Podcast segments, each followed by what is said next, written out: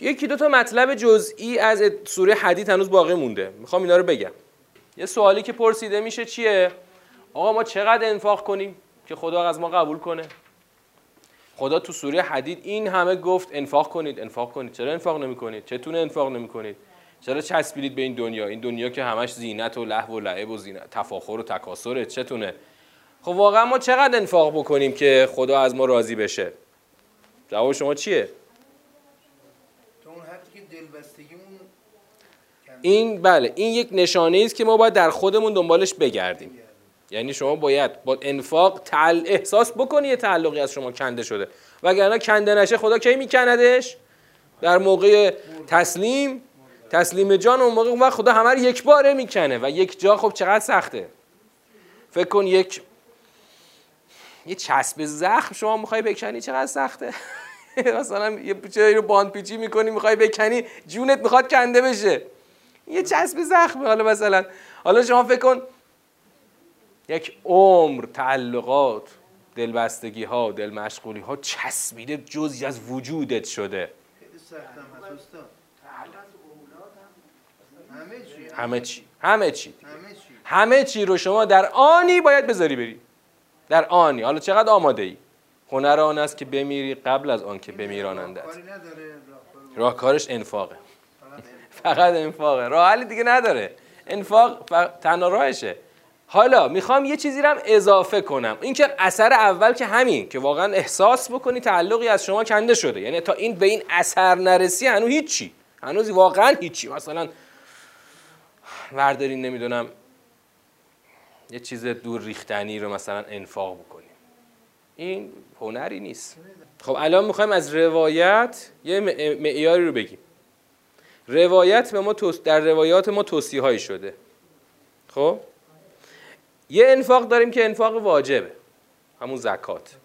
خب که متاسفانه ما باز تعریفش نکردیم.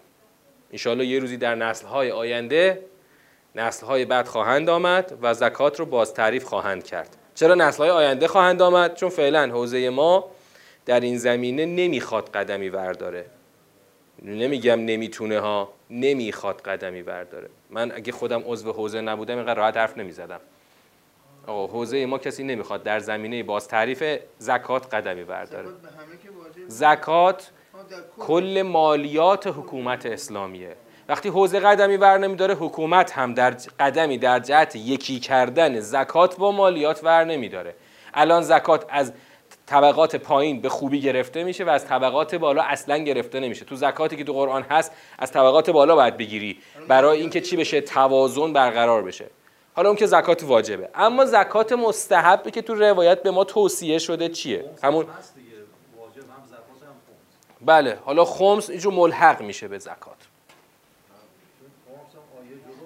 بله اما جفتش جز مالیات مالیات نظام دینیه. الان خمس ما اصلا ربطی به نظام نداره. زکاتمون هم ربطی به نظام نداره. باشم هنوز زکات فقط چهار تا دامدار و کشاورز رو ما فقط میگیم بیان زکات بدیم همه جا سر زمین های گندم من می‌بینم تابلو زکات خورده. بابا این کشاورزی الان کل اقتصاد کشور که در دست کشاورزان و دامداران هست ده بین 10 تا 15 درصده. کل چرخش اقتصاد کشاورزی و دامداری در 15 درصد اقتصاد کشوره.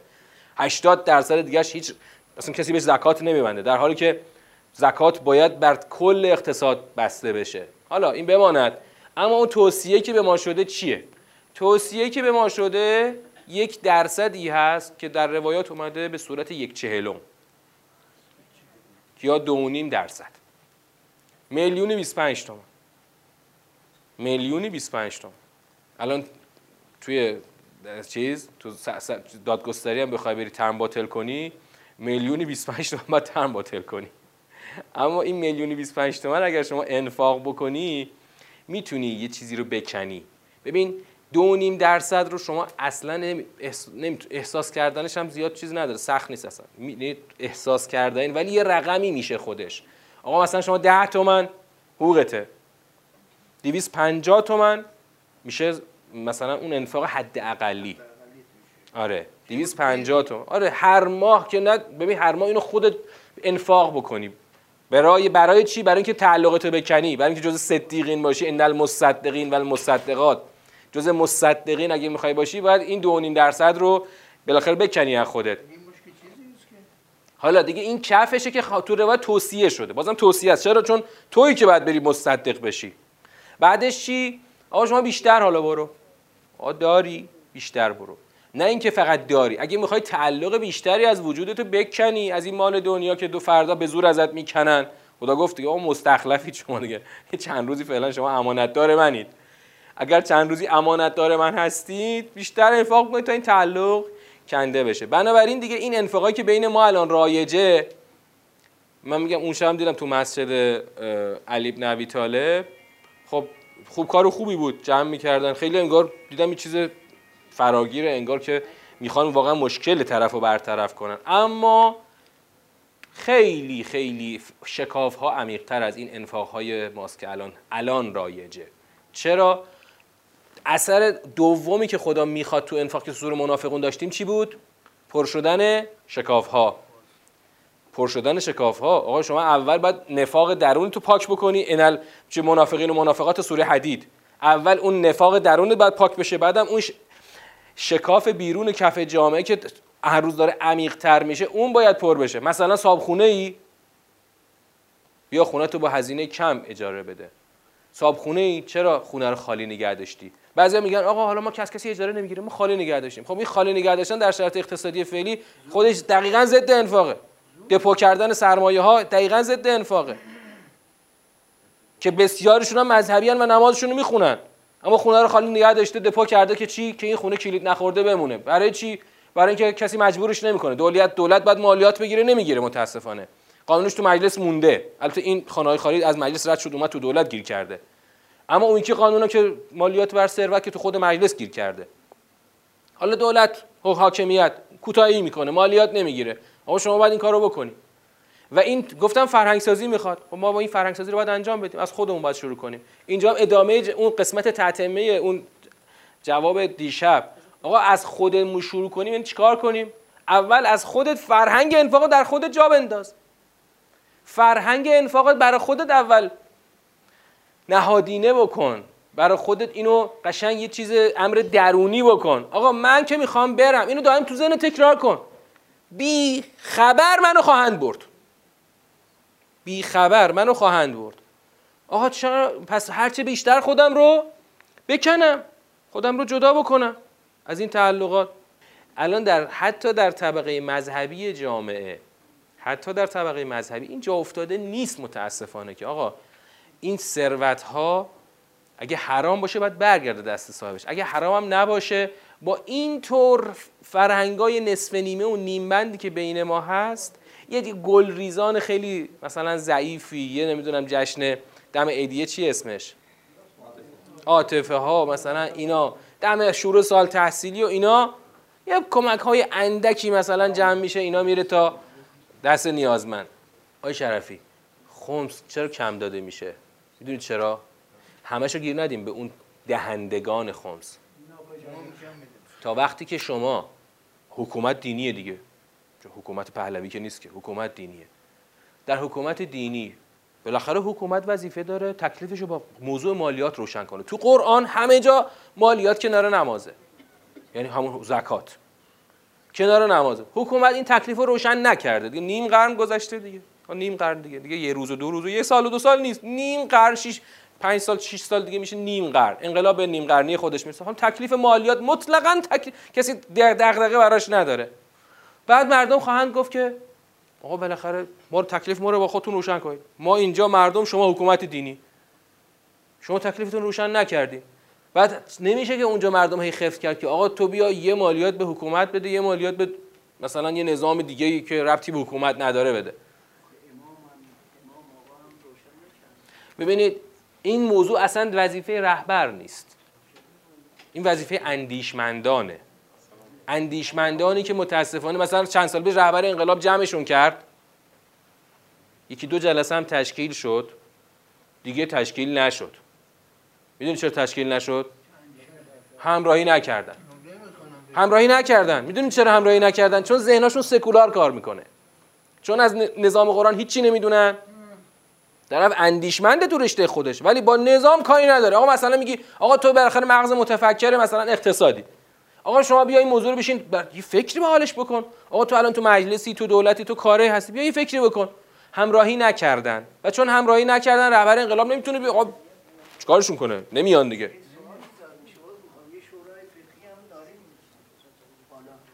شورای فقهی؟ بیشتر به جوک شبیه آقای شرفی. اون شورای فقهی کارش توجیه عمل کرده رایج و جاریه. توجیه عمل کرده. آقا ما ما می‌خوایم مثلا ما می‌خوایم یه پولی رو بالاخره مثلا داریم میدیم. شما بیاید اون پیوست شرعیشو درست کنید یه چسب و سیریش بهش بزنید اینو درستش بکنید. من از اون شورای فقهی برم سوال بکنم که میشه برای من یه خورده از این مثلا نظام ربا صحبت کنید. ربا رو برای من تشریح کنید. ربا دقیقا یعنی چی؟ کجا ربا هست کجا ربا نیست؟ همشون بر من می‌دونم فکرشون چی داره میگذره دیدم از حرفاشون نوشته هاشون. همشون در فضای همون تصورات چی بگم دوری قاجار دارن سیر می‌کنن. نه اینکه همشون اینقدر بدوی فکر می‌کنن من نمی‌خوام الان فوش بدم و نمی‌خوام بگم آقا هیچ کی هیچی نمیفهم مثلا ما می‌فهمیم. نه آقا این حرفا نمی‌خوام بگم. ولی سطح تصورات در مسائل اقتصادی همراهی نکرده با اون فاز اون تصورات یعنی در فضای علم دینی همراهی نکرده. یا طرف اقتصاد خونده کاری با فضای دینیش نداره. یا آقا من فقط رفتم اقتصاد خوندم. یا اونی که فقط نشسته تو حوزه فقه خونده نرفته اون رو با اقتضاعات دنیای مدرن چیکار کنه؟ همراه بکنه. مثلا اون زمان قبل انقلاب یه شهید به متحری اومد مثلا کتاب نوشت ربا بانک بیمه. خب؟ یه شهید صدر اومد یه بحثایی رو مطرح کرد. اونا واقعا سرشون درد می‌کرد برای این بحثا. واقعا دغدغه داشتن. بقیه فقط رفتن اون مدرک ها رو گرفتن. آقا آقای فلانی دکترای اقتصاد داره. خب آقا شما بشین شورای فقهی. بعد نتیجه عمل چیه؟ نتیجه عمل ها رو من وقتی محصولاتشون رو می‌بینم محصولاتشون رو می‌بینم. یه دفعه ببینید دیگه یه فایلی هست که یه تیم تحقیقاتی روش کار کردن. خیلی جالبه. فایل جالبیه. یکیش بود کلاه انگلیسی. بعد مثلا اومدن به به چه چه که در انگلیس مثلا یه بانکی تأسیس شده که این مثلا نظام اقتصاد اسلامی رو می‌خواد پایگذاری بکنه. اصلا درک از نظام اقتصاد اسلامی خیلی بدویه. باز یه چیزی رو دیشب می‌خواستم بگم یادم رفت. می‌دونید تو اقتصاد اسلامی مهمترین رکن تو, تو قرآن چیه؟ چیه به نظرتون؟ نقش مردم اقتصاد اسلامی از دل مردم میجوشه. از دل مردمی که فرهنگ انفاق درشون نهادینه شده باشه. خب؟ شما فرهنگ انفاق و نهادینه نکن. چیشو می‌خوای اسلامی بکنی؟ فقط بحث میاد خلاصه میشه رو این که ما چجوری ربا رو مثلا ربا زدایی کنیم از سیستم بانکی که نمیشه. ما خیلی نشستیم فکر کردیم بحث کردیم. دیدیم ربا همزاد بانکه. بانک مفهوم اعتباری پول اعتباری همزاد رباست. تا وقتی که همه ارزش ها در ارزش مادی اعتباری ربا جزشه. ربا و قمار. هم ربا هم قمار جزشه. این شما اینو خواستید بدونید هم در بانک هم در بورس. ربا در بانک قمار در بورس. همزاد این دو تا سیستمه. شما بیای مثلا حالا همه فقط به دل دغدغه بانک رو دارن. کسی دغدغه بورس رو نداره. خودشون میگن. به آثار فرگوسن رو ببینید. که اگر شما خواستید ربا زدایی بکنید از بانک و قمار زدایی بکنید از بورس اصلا امکان نداره. مثل تطهیر خوک میمونه. آقا خوکو میشه تطهیر کرد یا سگو میشه تطهیرش کرد؟ این ذاتش گوشت و پوستش از نظر فقه شرعی ما چیه؟ نجسه. نمی‌تونی آبش بکشی که. نایل فرگوسن مجموعه مجموعه شش قسمتی ترقی پول. مجموعه شش قسمتی ترقی پول ببینید. دوبل فارسیش هم هست. از صدا سیما هم پخش شده. ترقی پول در شش قسمت.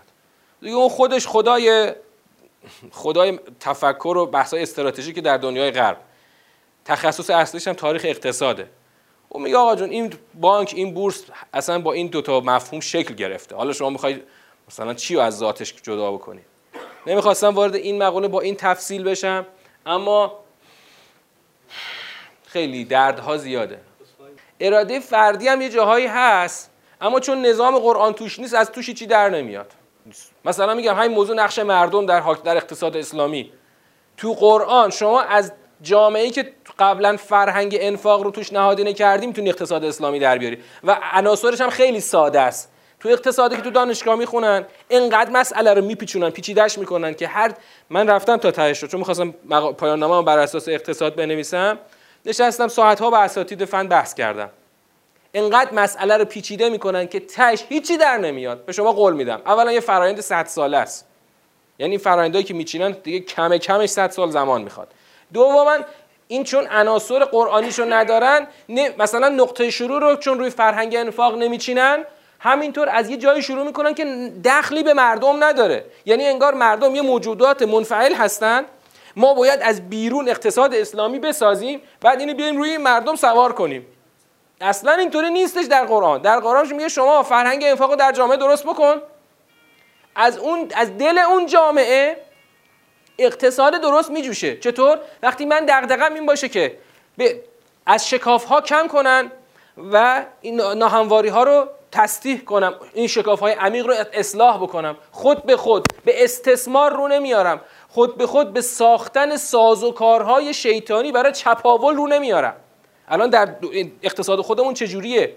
آدم هایی که مغزشون خوب کار می‌کنه اگه اینجا کلاس تدبر نبود من یک ساعت تمام اون سازوکارهایی که در آمریکا چیدن چند سال پیش که ثروت مردم خودشون رو چپاول کنن براتون تشریح می‌کردم.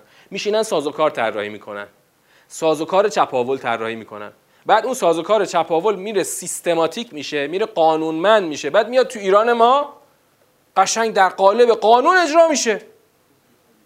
بعد شما میگه ای بابا خود چرا اینطوریه؟ چرا مثلا هر کاریش می‌کنی درست نمیشه؟ مثلا در چند تا الگوی خیلی محدود ذهن ها میچرخه. بالاخره یا لیبرالیسم درسته یا نئو لیبرالیسم درسته.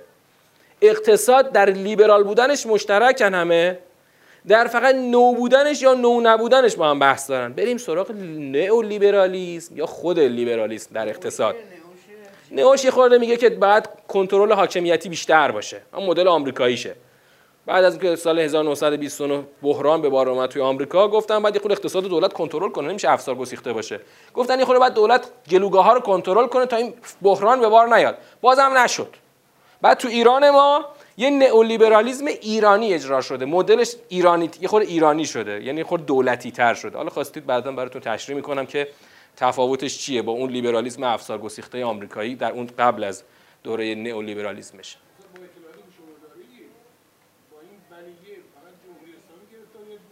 کل دنیا. کل دنیا. گفتم کل دنیا نظامش که سرمایه‌داریه نظام طبقاتی اجتماعیش. نظام اقتصادیش هم همون سرمایه‌داریه. حالا یا لیبرالیسمه یا نئولیبرالیسمه.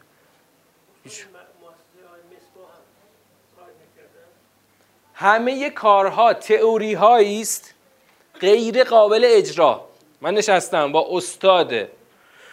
استاد چی بود؟ از مؤسسه آقای مسوا می اومد استاد گروه قرآن مؤسسه آقای مسوا بود که خودش هم اقتصادم خوب خونده بود. بعد من نشستم باشون بحث کردم. واقعا ته حرفاشون چون نظام قرآن توش نیست همه تئوری ها مثلا بعد بعد از ببین بعد از 45 سال از انقلاب همه تئوری هایی که نشستن تر نوشتن اینا غیر قابل اجراست. هیچ عاملی برای اجرای این تئوری ها در کف جامعه وجود نداره.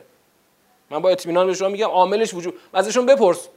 آقا چجوری می‌خواین اجرا کنی؟ مثلا حالا نشستی فرمولی شما نوشتی. اینو چجوری اجراش کنی؟ تو دنیای غرب چجوری اجراش می‌کنن؟ می‌دونید جالبه تو دنیای غرب چرخه خیلی جالبی دارن. تو دنیای غرب اساتید اقتصاد میشینن سازوکار طراحی می‌کنن. یه فرمولای یعنی یک سیستم طراحی می‌کنن. بعد اینا دستشون با صاحبان ثروت توی کاسه است. خب؟ فرمولای طراحی شده رو میدن صاحبان ثروت تو کف جامعه اجرا می‌کنن. در قالب قانون درش میارن. خب؟ بعد اما تو اقتصاد اسلامی که ما مثلا منهای قرآن تا حالا دربارش فکر کردیم و کتاب نوشتیم خب چجوری می‌خواین اجرا کنی؟ اونجا طمع افراد رو به کار می‌گیره طمع انگیزه های درونی طمعانه افراد رو به کار می‌گیره تا اونو در جامعه خودش اجرا کنه. شما اقتصاد اسلامی رو که نمی‌تونی با انگیزه طمع فعال کردن طمع آدما اجراش کنی. چه عاملی میمونه برای اجرای کردنش در کف جامعه؟ فرهنگ انفاق میمونه که فقط تو قرآن هست. ببین مثلا اساتید اساتید اقتصاد مؤسسه آقای مصباح. الان خیلیشون نمندن مثل همه آقای مصباحی مقدم. یا نمایندن یا تو دولتن خب؟ خب؟ مصلحت هم هستن. دیگه برو قله است دیگه. اف... یعنی بالای حرم نظامه. و چرا توفیقی نیست؟ چرا نیست توفیق؟ نه اینکه آقای مصباحی مقدم بی سواده. اتفاقا خیلی همیشون با سواده. اون گره کجاست؟ نفهمیدن اینکه اقتصاد اسلامی از کف جامعه باید بجوشه بیاد بالا. می‌دونید همون که حرفی که روز اولیشون به من گفت تو ماشینش گفت که تو همینجا الان هی بگی که بیا من برای تدبر بگم من پس می‌زنم. خب؟ های اندیشمن من یه بار با استاد رحیم پور هم همین برخورد داشتم تو دانشگاه علی قضایی من رفته بودم برای دانشجوهاشون تدبر بگم. ایشون هم یه روز اومد اونجا یک دعوت تک جلسه ای داشتن ایشون. صحبتی کردن و داشتن می‌رفتن. گفتم خب میشه ما بیایم با هم بحث طلبگی داشته باشیم؟ گفت با با منشیم هماهنگ کنید و اینا. من شماره منشیشو گرفتم. بعد با استاد در میون گذاشتم. گفتم خب بریم با آقای پناهی با آقای رحیمپور نزدیکترین چهره در میان چهرهای انقلابی. به بحث اون دغدغه های انقلابی آقای رحیمپوره آقای رحیمپور نزدیکترین چهره انقلابی به اون دغدغه های خاص قرآنی که بنیادیه. بعد ما بازم دیدیم نمیشه. چرا؟ ما بریم مثلا مثلا ما جای بچه های آقای رحیمپور از ناز سنی بچه هاشون حساب میشیم دیگه. بریم درشون رو بزنیم. آقای رحیمپور بیا بشین من می‌خوام باید مثلا یه بحثی کنم می‌خوام چیزی یاد بدم. مثلا جور در نمیاد. برای همین برای همین باید از اون طرف باشه. یعنی از اون طرف مثلا یه درخواستی باشه. و این شکل نمی‌گیره تا وقتی که مردم طبقه نخبگان مذهبی این درخواست رو داشته باشن. آقا شما رفتی بالا منبر با ما تدبر بگو. و حرفای خودتو نگو تدبر بگو. الگوی قرآن. ویژگی خاصش اینه که قابلیت فراگیری و جهانی شدن داره. خب؟ همونطور که الگوی غرب امروز جهانی شده چقدر طول کشیده؟ 400 سال. 400 سال تو پدر خودشون در آوردن تو الگوشون رو جهانی کردن. یا ما, ما از یه الگوی جدید داریم حرفش رو می‌زنیم. این الگو چقدر طول خواهد کشید؟ ای بسا 400 سال طول بکشه شاید بیشتر. تازه و البته می‌دونیم که تو سوره حدید دیدیم تا فرهنگ انفاق در جامعه نهادینه نشه چنین اتفاقی نخواهد افتاد. این خیالمون راحت باشه. اصلا 400 سال یا 4000 سال. اونا تونستن 400 سال با فعال کردن طمع خودشون میگن. تو همون آثار فرگوسن هست. تا با فعال کردن قوه طمع تونستن اقتصاد سرمایه‌داری رو جهانی بکنن. تو می‌خوای با فعال کردن چی اقتصاد اسلامی رو جهانی بکنی؟ با فعال کردن انگیزهایی که خدا تو سوره حدید گفت. نگاه عمیق به دنیا و اون حقیقت دنیا. وگرنه شما عده جمع کثیری از طماعان رو دور هم جمع کن. طماع آقا حالا این دینش مسلمانه اون دینش مسیحه. تم همه طماع. می‌خوای از چیز غیر از اقتصاد سرمایه‌داری از توش در بیاد؟ قطعا همینه ولا غیر. آدم ها وقتی یه چیزی رو تو پرانتز بگم. فرگوسن میگه که من فهمیدم که بحران سال 2008 نتیجه طمع بود. خب؟ بعد اسمشو گذاشت سودای طمع. طمع آدم ها ثروتمندان اون بحران بزرگ رو در غرب به بار آورد. هیچ وقت او در دنیای مادی خودش راه حلی برای قوه طمع انسان نداره. انسان طماع دیگه. ما راه حلمون کجاست؟ سوری معارج. سوری معارج. یعنی من به خدا خوش میگم من خودم شما رو طماع آفریدم. برای چی؟ برای که این طمع جای دیگه خرج کنی. حالا تو اومد تو دنیا خرجش می‌کنی. تا وقتی آدما تربیت نشن که طمعشون رو در این نقطه درست خرج کنن کدوم اقتصاد اسلامی؟ یعنی من واقعا میگم همه حرفایی که تو کتابا نوشته میشه میشه کشک. چون هیچ ضمانت اجرایی نداره. وقتی آدما طماع هستن هیچ ضمانتی نداره برای اجرا. بله همین که آقای صادق منش میگن که اولنه. اولا نظام متاسفانه روحیه آزاداندیشی رو در ما در رؤوس نمی‌بینیم. مثلا آقای حاج علی اکبری چرا آقای رحیمپور از دانشگاه تهران اخراج کرد؟ آخرین صحبت ایشون آذر سال 98 بود. آذر 98 بود. درست قبل کرونا بود. آذر 98 بود آذر 97 بود؟ نه 98 بود فکر کنم. خودش رفت پشت تریبون گفت می‌دونم حرفایی که الان می‌خوام بگم دیگه من اینجا دعوت نمی‌کنم گفت فایلش هم هست. فایلش رو حتما هم فایلش دو بار گوش کردم. ما چی گفت؟ اعتراض کرد به شورای عالی انقلاب فرنگی دو بار دو, دو جلسه بیشتر آره. دیگه هم ایشونو دعوت نکردن خب آقای حاج علی اکبری شما که مثلا مثلا دیگه جوون حساب میشید چرا ایشونو راه نمی‌دید؟ میترسید چی بشه؟ میترسید به عبای کی بر بخوره؟ رحیمپور شک دارید که داره راست میگه؟ شک دارید که نظام در اون های چرکینی تو وجودش نسوخ کرده داره خرابش می‌کنه. شک دارید که فقط اصلاح طلبان نیستن که مثل خوره به جون انقلاب افتادن. انقلابی های دنیاگرا هم به جون انقلاب افتادن. ایشون داره علیه چی داد می‌زنه؟ علیه بی‌عدالتی داره داد می‌زنه و مخلصانه داره داد می‌زنه. چرا جلوشو گرفتید؟ چی میگن آقای آقای حاج علی اکبری در جوابی اومدن. چی گفتن تو شبکه افق؟ نه نماز جمعه جای بحثای مستاقی نیست. مگه من دعوای من با شما به سر بحثای مستاقیه مگه من می‌خوام بگم که مثلا از زید و عمرو بکر بیاید حرف بزنید؟ گور بابای همشون تو بیا حرف درست خدا رو بگو تو نماز جمعه. سوره قرآن به مردم یاد بتون نماز جمعه. مردم از دینشون چی نمی‌دونن؟ مذهبیامون چی نمی‌دونن.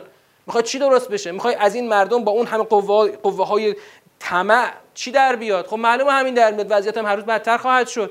بعد ما هر روز بزنیم پشت دست ای انقلاب داره از دست میره. خب معلومه که داره از دست میره به خاطر اینکه نخواستید راه خدا رو یاد بگیرید. خب اون محافظه کاری شدیدی که در مثلا آقای مثل آقای حاج علی اکبری هست می‌خوای راهو به کجا ببره؟ به هیچ جا. همین آقای رحیمپور گفت مگه من می‌گفت مگه من فکر تو شورای علی فرنگی این حرف دادا رو نمی‌زنم؟ بعد می‌گفت می‌دونید چرا من تو نماز به شما میگم؟ برای اینکه اونجا هر چی داد می‌زنیم چی گوش نمیده. اون صحبت که آقای رحیم از آقای رحیمپور تو شبکه پخش میشه توصیه اول انقلاب. توصیه زمان زرقامی آقا به زرقامی گفت نمی‌خواستن ها. اون جریان محافظه کار صدا و سیما نمی‌خواست ازشون استفاده کنه. می‌گفتن چپیه حرفای مفت. آره بعد آقا گفتن که چرا ازشون استفاده نمی‌کنید؟ انتقال هم داره که داره. برای همین بدون سانسور تقریبا پخش میشه. من چک کردم. فقط یه جاهایی که دیگه خیلی موارد خاصه پخش نمیشه. من یادم یه بار پای صحبتشون حضوری بودم. مثلا ایشون چیزی گفت به این رؤسای افغانستان قبل اینکه طالب همین حامد کرزای این تیکه به اینا انداخت. بعدا اون صحبت صدا سیما دیدم تیکش برداشت. اما مثلا تند بود چون سیاسی عواقب سیاسی بود. حرفاشون تقریبا بدون سانسور. ولی بعضیا میگن آقا مثل اون قضیه هاید پارک لندن میمونه. یه پارکی از تو لندن اسم هاید پارک. اونو یه سوپاپ اطمینان گذاشتن. هر کی دلش می‌خواد بره اونجا دلش می‌خواد داد بزنه. بذار آقای رحیم چقدر دلش می‌خواد داد بزنه. به جای قرار نیست بر بخوره. چرا؟ ما که قرار نیست تکون بخوریم اینه. اما اما نکته اینو داشته باشیم که همون دادهای آقای رحیمپور هم من دیگه بخوام طلبگی بشینم پای سفره با ایشون حرف بزنم گپ بزنم آقای رحیمپور دادت بیار قرآنی کن. مثلا میری آمریکای لاتین میشینی تو جمع دانشگاهی آمریک... ونزوئلا داری صحبت می‌کنی. اون دیدم از تلویزیون داشت پخش می‌شد. به قرآن بگو بهشون. اونجا رفتی بحث فلسفی می‌کنی که چی آخه؟ مگه اونا دب... مگه اونا طرفدار مسیحیتن که تو داری از اسلام صحبت می‌کنی در اون فازهای فلسفی؟ فاز فلسفی به خود گرفتی. بابا همون دادایی که مثلا اینجا تو نماز جا می‌ذاری برو اونجا به اونا بگو. بگو ملت. همین ملت ملت شما ملت خلق الله دیگه. یه دینی هست به اسم اسلام که تو قرآنش اینا رو نوشته. و ببین وقت چقدر برات به به چهچه میگن.